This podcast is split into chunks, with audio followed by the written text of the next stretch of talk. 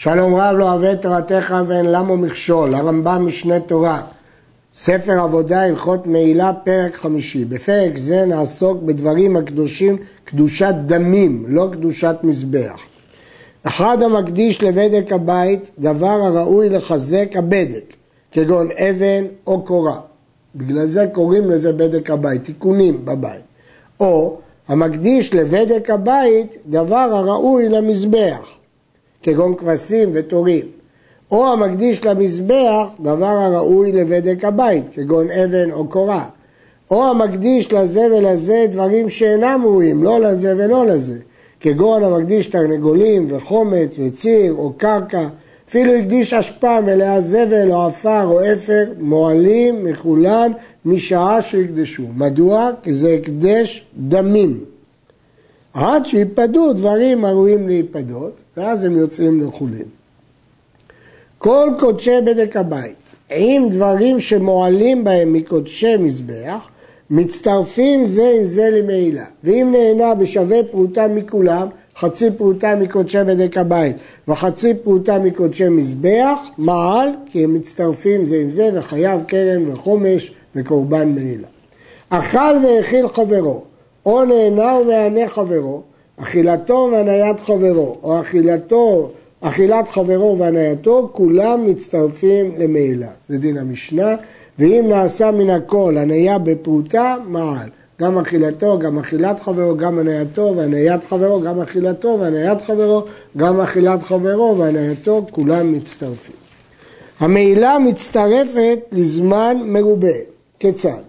נהנה היום מן ההקדש, ונהנה לאחר כמה שנים בהלם אחד, הרי אלו מצטרפים לפרוטה ומעל. אם כן, אם בהלם אחד ומעל, אפילו אחרי כמה שנים, זה מצטרפים. זה לא כמו אכילה שכדי לצרף שתי אכילות צריך כדי פרס. פה, אם זה בהלם אחד, אפילו אחרי כמה שנים, זה מצטרף. אין מעילה אלא בתלוש מן הקרקע. אבל הנהנה בקרקע עצמה או במחובר לה לא מעל, ואפילו פגם. כיצד? החורש שדה הקדש או הזורע בה, פטור. נטל מאבקה ונהנה בו, ופגמה מעל, כי האבק הוא מטלטלין, ולכן יש בו מעילה. הדש בשדה הקדש מעל, שהאבק שלה מועיל לשדה, והרי נהנה באבק ופגם השדה. הוא דש והאבק הוא משל השדה, האבק מועיל, כיוון שהאבק מועיל, אז הוא נהנה בו, הוא פגם מעל, כי זה לא קרקע, זה תלוש. וכן אם חרש שדה הקדש כדי להעלות אבק לעשב שנתן בה ונטל העשב, מעל, כי הוא האבק הועיל לעשב, והאבק הוא מטלטלין, מעל. הדר במערת הקדש, או בצל אילן, או שובח של ההקדש, אף על פי שנהנה, לא מעל, כיוון שזה מחובר. וכן המקדיש בית בנוי, הדר בו לא מעל. אבל המקדיש עצים ואבנים ובנה בהם בית, הדר שם מעל כמו שהתבהר. דהיינו, בקרקע או במחובר לקרקע אין מעילה, אבל במטלטלין יש מעילה. בהלכות ערכים, הרמב"ם כתב שהמזכיר בית לחברו וחזר והקדישו, הרי זה קדש ופקעה השכירות ואם דר בו הסוחר, מעל. אז לכאורה מפורש שם שמגורים בבית בנוי, יש בו מעילה. תרץ בספר שער המלך שיש הבדל בין מי שגר בבית בתורת שכירות, שזה נקרא שהוא מוציא את פירות הבית לרשותו. לבין מי שנהנה מבית מחובר שאין בו קדושה, ועדיין צריך עיון החילוק הזה. גידולי הקדש מועלים בהם, כיצד? הקדיש שדה והוציאה עשבים, למרות שהוא לא הקדיש את העשבים, הוא הקדיש את השדה.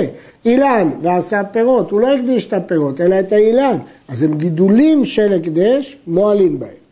אבל המקדיש את הבור ריקם ואחר כך נתמלא מים, זה לא ממש גידול הקדש, זה דבר שהתחדש בו. הקדיש אשפה ואחר כך נתמלא את זבל, שובר ונתמלא יונים, הואיל ואינם גידולי הקדש, אין מועלים בו, הם לא גדלו מתוך הקרקע. וכן הזבל והפרש שבחצר הקדש לא נהנים ולא מועלים. לא נהנים כי חצר ההקדש קונה ולא מועלים. למה? כי אין בזה מעילה בזבל ופרש של חצר הקדש, זה לא גידולי הקדש. ומה יעשה בהם? ימכרו ויפלו דמיהם ללשכה.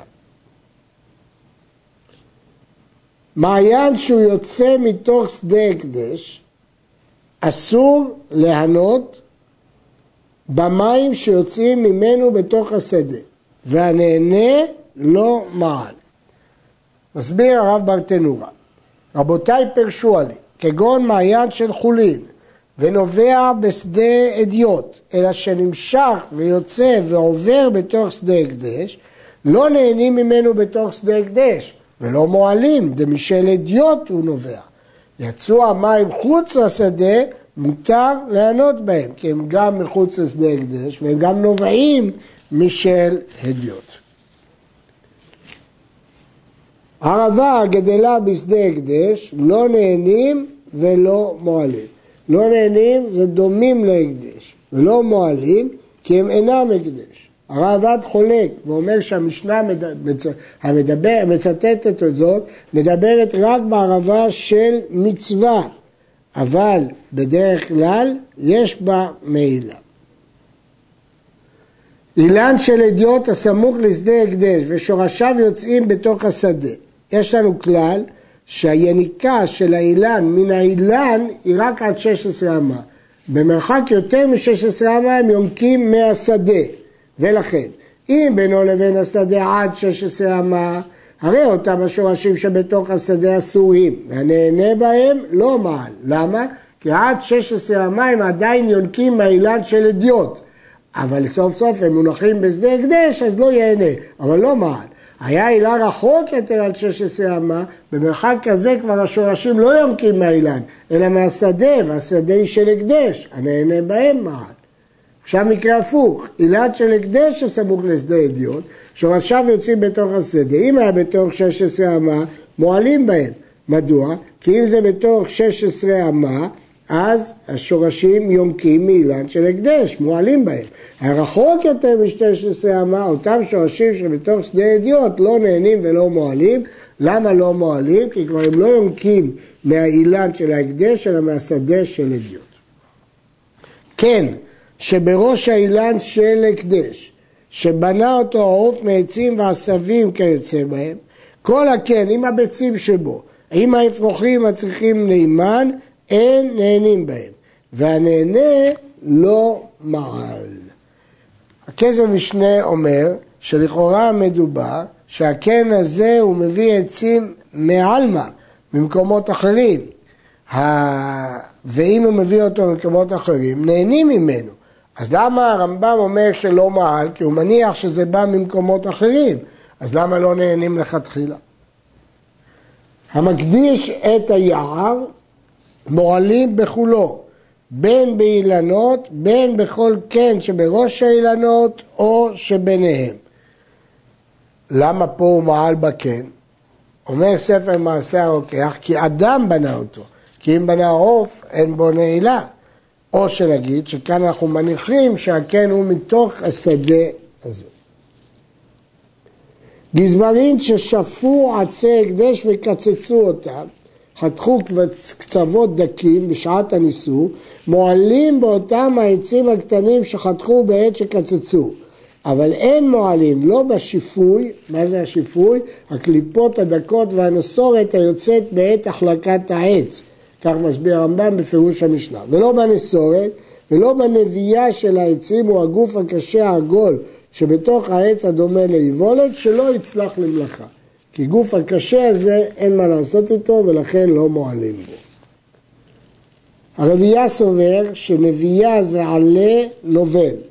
הרמב"ם מפרש בפירוש המשנה, נמייה הם שורשי הענפים הבולטים הנשארים בעצים והם ניתזים בעת הפסול וההחלקה ויישאר מקומם בעץ כהן גומה. הלכה י' המקדיש עבדו אין מועלים בו ולא בשערו אף על פי שהוא עומד להיגזז, מפני שהוא מחובר בו. לא, בכל זמן שהוא מחובר, הולך ומשביח. הכוונה, אנחנו רואים את זה כמחובר, ואין מעילה במחובר. למרות שהשיער זה גידולי הקדש. הרמב"ן כותב שאם נתלשו השערות, מועלים בהם, דווקא בזמן שהוא מחובר, אבל אם נתלשו, מועלים. המאירי מביא דעה שאומרת ההפך ואין הדברים נראים. הזורע פירות הקדש, הוא זרע שאה של הקדש והוציא עשרה שאים. פודה אותם בשעת זרען, פודה את כל התבואה, לתת את הדמים שהיו שווים בזמן הזריעה, דהיינו דמי השאה שזרע. ואף על פי שלא פדה, הרי הגידולים חולין ואין מועלים בהם. הגידולים האלה נחשבים חולים אם הוא זרע פירות הקדש. ומה שאמרנו קודם, שגידולי הקדש מועלים בהם, זה כשהקדיש אילן ועשה פירות, שדה והוציא עשבים, אבל פה הוא זרע את הפירות של הקדש וגדלו, זה כבר חולין. והם משלמים בהם קרן וחומש וחייבים בחלה. שמרים של ההקדש שנתן עליהם מים, ראשון ושני או שלישי אסור ליהנות בו, כי עדיין הם ממצים מן השמרים יין. והנהנה לא מעל, כי סוף סוף זה לא ממש מחפת של הקדש. רביעי, מותר, כי כבר אין כוח של יין בשמרים. במה דברים אומרים בקודשי בדק הבית? אבל קודשי מזבח, אף מרביעי ואילך, לעולם אסור. קודשי בדק הבית, אפשר לחלל אותם, לכן הדין שלהם הוא יותר קל. אבל קודשי מזבח, גם ברביעי אסור, כיוון שגוף אסור. לדעת הרשב"א ורבנו יונה, להפך, כשהקדיש את הגוף מותר מרביעי ואילך, אבל כשהקדיש את השמרים לדמיהם אסור לעולם. המקדיש תרנגולת למזבח, מועלים בה ומבצתה. הקדיש חמור למזבח, הכל זה לדמים, כל אלה לא ראויים למזבח. מועלים בה ובחלבה, כי זה דמים למכירה. הקדיש תורים לבדק הבית, מועלים בהם ובביציהם כמו שביארנו. לא אמר למזבח כי תורים ראויים לקורבן. כותנות כהונה שבלו, מועלים בהם, כשאר קודשים. שואל המשנה למלך, אני תמה בדין זה, הרי קמה לה כל דבר שנעשית מצוותו, שוב אין מועלים בו. כנראה הכוונה היא שבגדי כהונה עדיין ראויים ללבוש, ולכן זה לא נקרא נעשית מצוותם. והחדשים, הואיל וניתנו לענות בהם, אין מועלים בהם, הרי הם מיועדים כדי שילבשו אותם, אז ודאי שלא מועלים בהם. קודשי גויים, אם לבדק הבית הקדישו, מועלים בהם. ואם קודשי מזבח בהן, אין בהם מעילה מן התורה, שנאמר בקורבנות, דבר אל בני ישראל, אבל אסור לענות בהם מדברי סופרים. קול ומראה וריח של ההקדש לא נהנים ולא מועלים. זה לא דבר שיש בו ממש, אז לכתחילה אסור ליהנות, אבל אין בהם מעילה. במה דברים אמורים ושהריח הקטורת אחר שעלת התימורת. אבל אם הריח הקטורת בעת שתעלה תמרתה, מעל. תמרה זה עמוד העשן של הקטורת. אז אחרי שעלה עמוד עשן זה כבר נעשית מצוותו ואפשר להריח. אבל כשתעלה התמרה זה אסור.